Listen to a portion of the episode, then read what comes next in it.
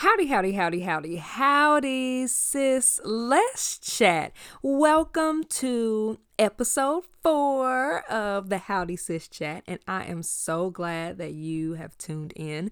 My apologies for yesterday. Yesterday was honestly a hot tail mess. I was trying to record, and I ended up staying up until like 12 o'clock in the morning.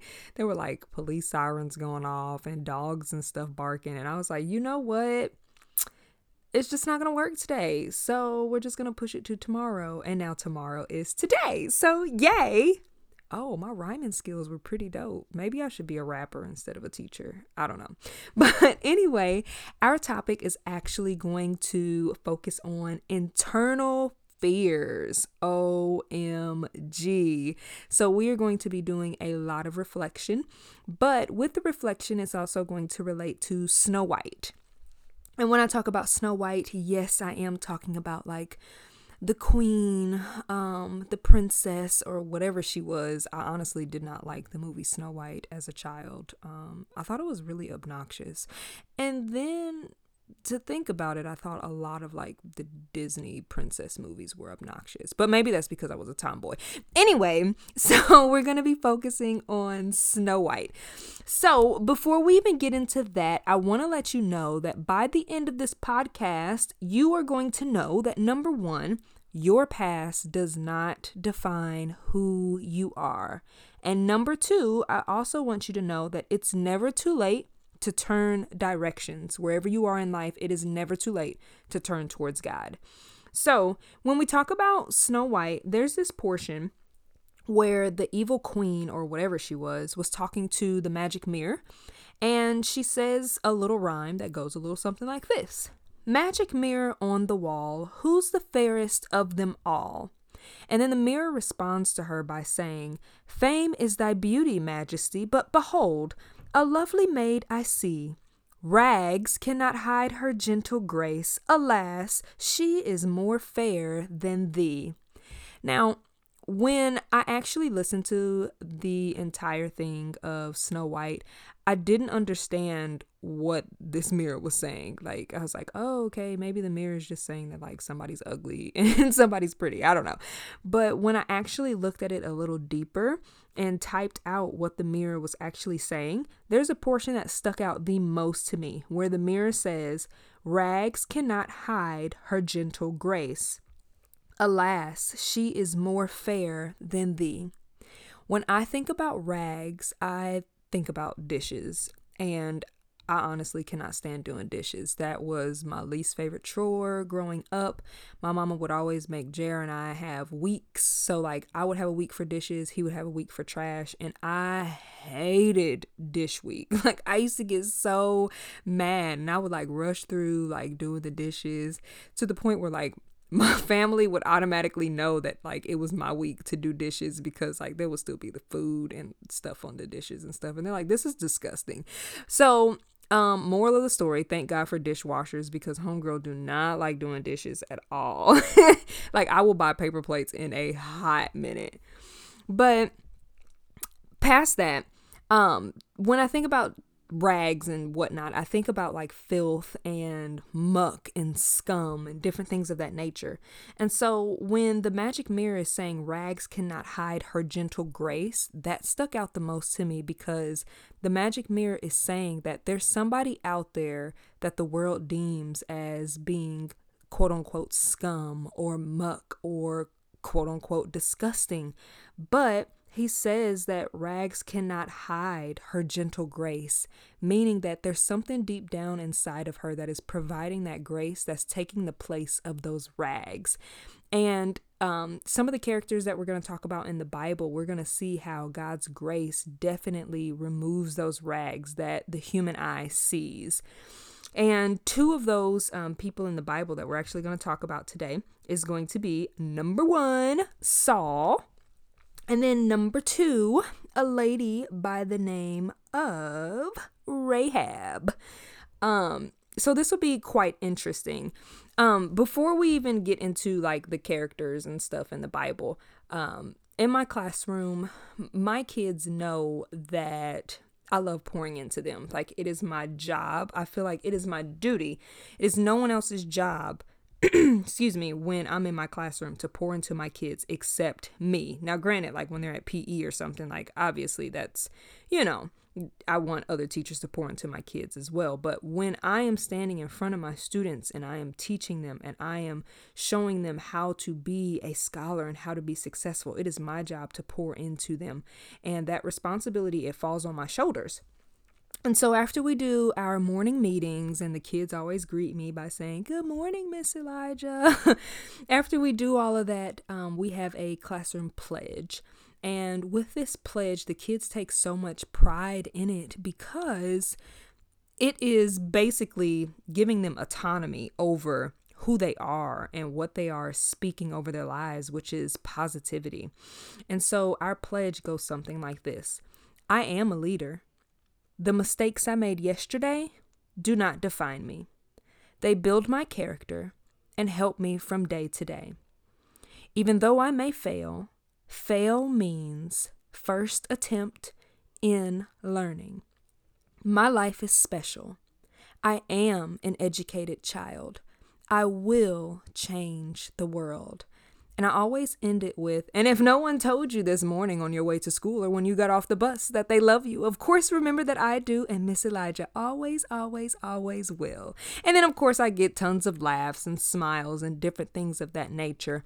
But my kids always take pride in the portion that says, the mistakes I made yesterday do not define me. And that's what I want you to know today. Everyone in the world has a past. I have a past, other people have a past, like everybody listening to this podcast has a past. However, your past does not define who you are. Everyone in the world has a purpose. Everyone in the world has a destiny. However, it is up to us whether we walk in our calling or not. So, the first person that we're going to talk about, obviously, is Saul.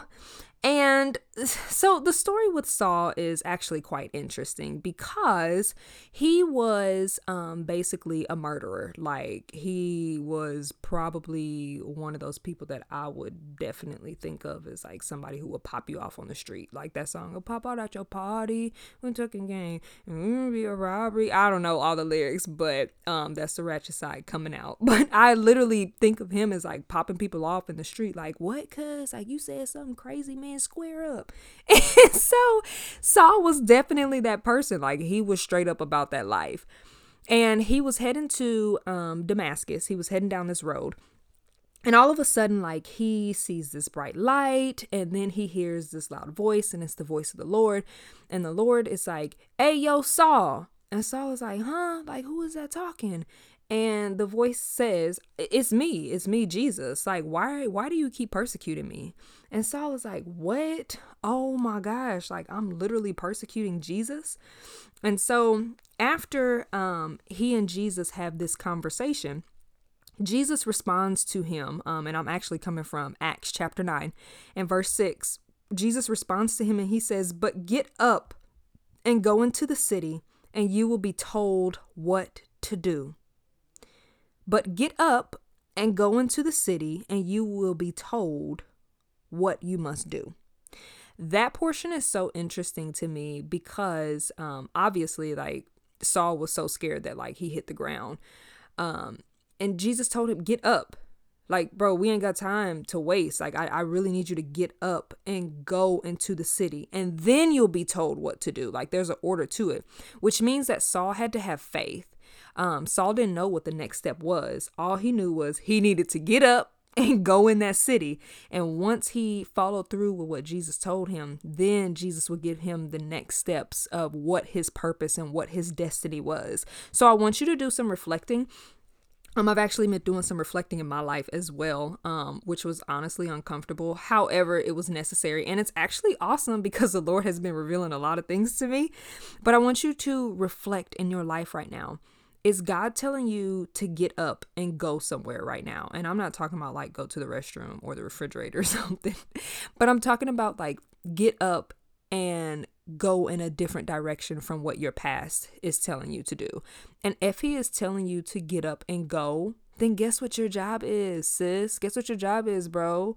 To get up and go. And he'll give you the next step. That's definitely what faith is. Faith means like you don't have all the answers, but you're trusting in the Lord. You have that wisdom um, from the Lord to know that He is going to take care of your every need and He's going to give you your next step. So I want you to reflect on that. So after Saul gets up and he goes into the city and then he's told what he must do next, um, verse 8 says, Saul got up from the ground. Congratulations, Saul. You did the first step. The hardest part ever is to get up. so he got up, and though his eyes were open, he could see nothing. Saul was blinded um, by the light of the Lord. So they took him by hand and led him into Damascus. This is confirmation that when sometimes when the Lord tells you to get up from your past, it may seem scary because you don't know what direction you're going to go in next, but you have to trust and believe that the Lord literally has your life mapped out, like from beginning to end. He knows exactly what He wants you to do, exactly what He wants you to be. And so Saul ends up going into the city of Damascus and he's being obedient to the Lord. And then all of a sudden like you know he he begins to believe. Like he's like wow jesus is really the messiah. Jesus is really lord. Jesus is christ. Like i, I need to tell everybody about my encounter. Oh my gosh. Did i just say the word encounter I think I did just say the word encounter. I'm being sarcastic, y'all, if you haven't noticed. But the word encounter is so important because whenever you have an encounter with Jesus Christ, that gives you your why. Whatever your why is, you never ever want to forget that. The moment that you have an encounter with the Lord, you literally cannot leave the same person that you were when you came in. So Saul had an encounter with Jesus and he left a completely different person and he's like, "Oh my gosh, this was the best experience ever." Like, "Oh, I just tasted and I've seen that the Lord is good, but I've seen so much that I've actually gone blind." oh man, that's so funny to me, but just a little dry humor. And so he wants to tell the world about like how good the Lord is. And so, as he's going out and he's wanting to minister to all these people, boom, verse 21. We're still in chapter 9, but verse 21 says, All who heard him were astounded and said, Isn't this the man in Jerusalem who was causing havoc for those called on and came for the purpose of taking them as prisoners to the chief priest? So basically, it's like he definitely has haters where people know his past and now they're starting to bring it up where they're like um nah fam. Like jesus did not save you. He did not call you. He is not going to use you because your past is real trifling and can't nobody get with it. But i love verse 22 where it says but Saul grew stronger and kept confounding the Jews who lived in Damascus by proving that Jesus is the Messiah. Saul grew stronger meaning that if somebody is growing stronger, that means at some portion that they were actually weak. Um, and that's just an inference that we have to make. Like, if he's growing stronger in an area, that means that he was weak at some point. Um, and I guarantee that probably some of his weakness came from some of the backlash that he was getting because of his past. Um, he probably felt like he was not qualified. He probably felt like um, his rap sheet was too long and that Jesus could not work through him. He probably felt like his ministry would be impacted because people knew too much about him him. However, he grew stronger in the Lord, which is something that we can definitely do. God will give us the strength day by day. Um, I love in um, the prayer that we say where it says, Give us this day our daily bread. That translates to, Lord, give me today the necessary tools that I need to honor you and to worship you. It's not talking about like eating actual bread, but it's talking about the daily necessities that we need to make it through our day and to honor Him. And so Saul grew stronger in that. So I want you to reflect on your life and see how do you relate to Saul?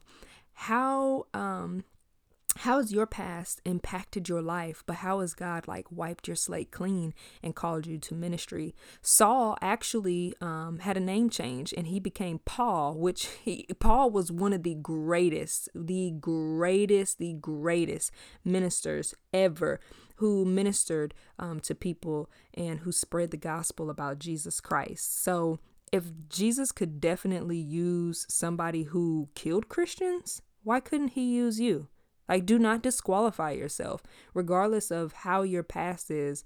Um, don't disqualify yourself from the blessings of the Lord because He's able to do uh, more than what we can even think of. So, our next person, her name is Rahab, and I'm actually going to call her Ray Ray. I don't know why, but I am going to call her Ray Ray.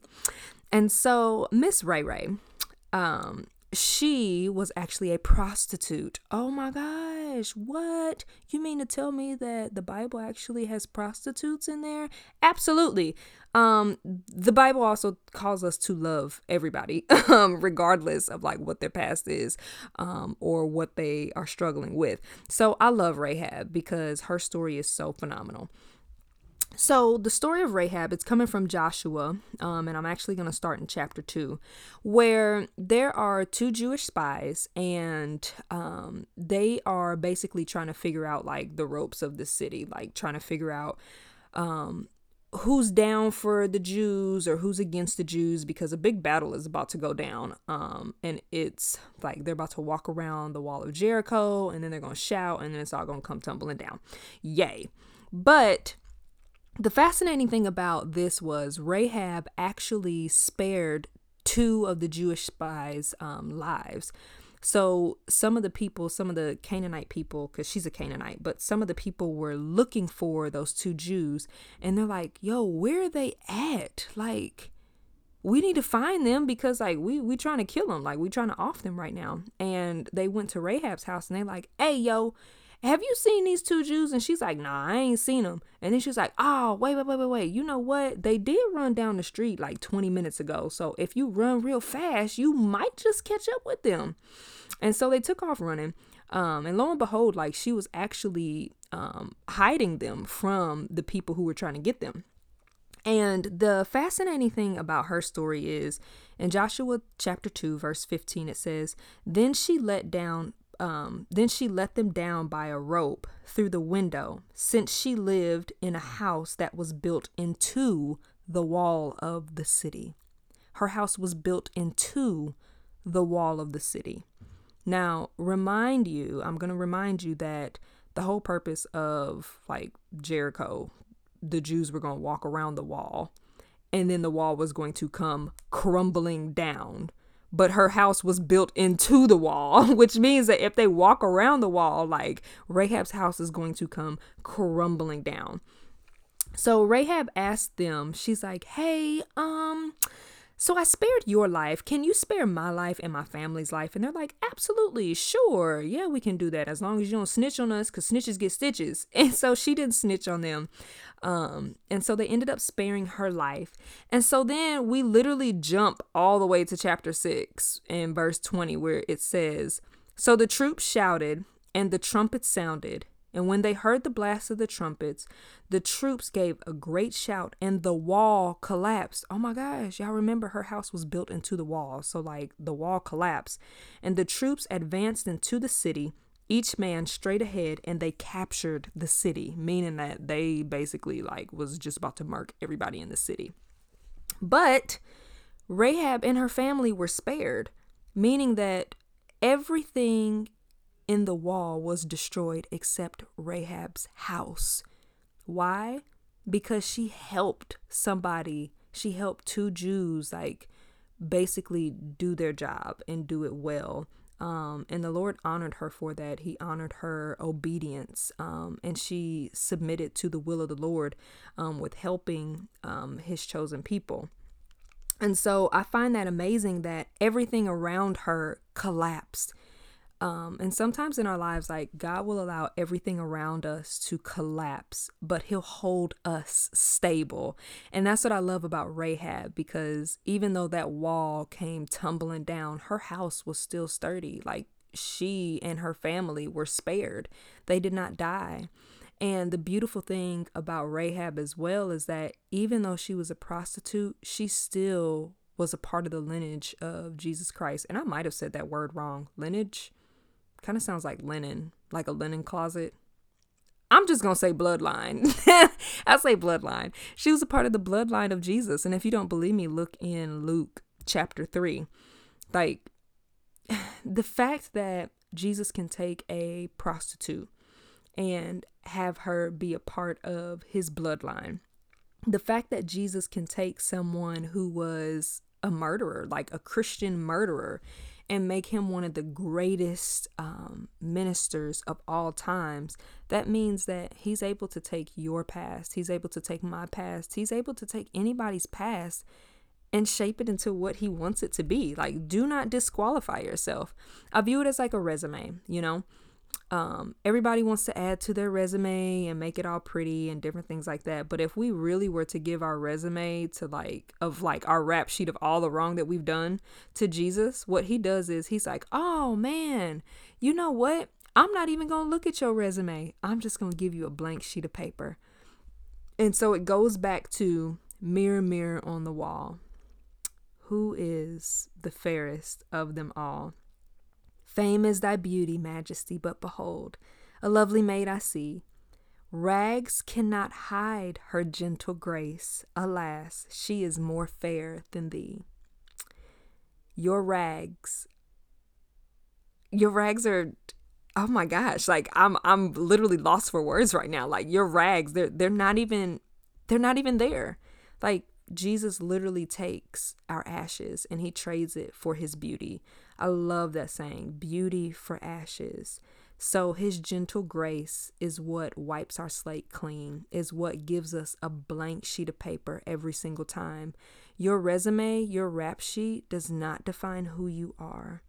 I want you to know this is the last thing um, that Jesus is literally for all. Like, he's not limited to just um, men. He's not just limited to just women. He's not just limited to just children. He's not just limited to just the United States. Um, he's he's for everybody.